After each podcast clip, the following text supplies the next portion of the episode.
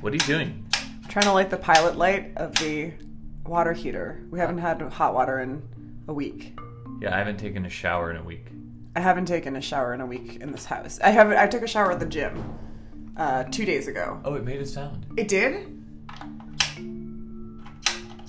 I, I read. I did the thing that I hate the most, which is I went to the internet and I read the entire instruction manual for the Ream Performance water heater, and I'm doing the final thing, which is turning it off for a day and then turning it back on and trying to light the pilot light. If this thing, if I'm able to fix this, and I didn't in the last week, I will give myself a zero out of five stars for being alive. I will give you a five out of five stars for getting it started again.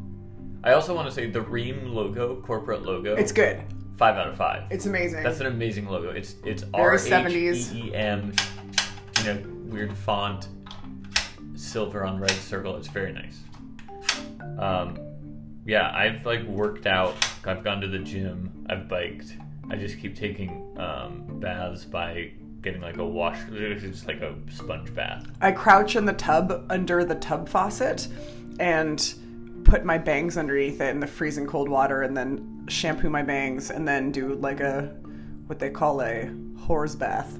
Ooh, yikes. Uh, probably come up with a different name for that. Yeah, you, well, you know what the other one is, which is not good? Italian shower.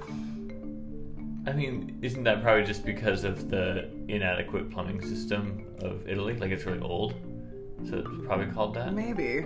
I was just trying to come up with a positive reason. Yeah, no, it's I'm nice. sure it's racist. I'm sure. Yeah, well, I, can we be racist against Italians? No, you Then- can't be racist at all. Yeah.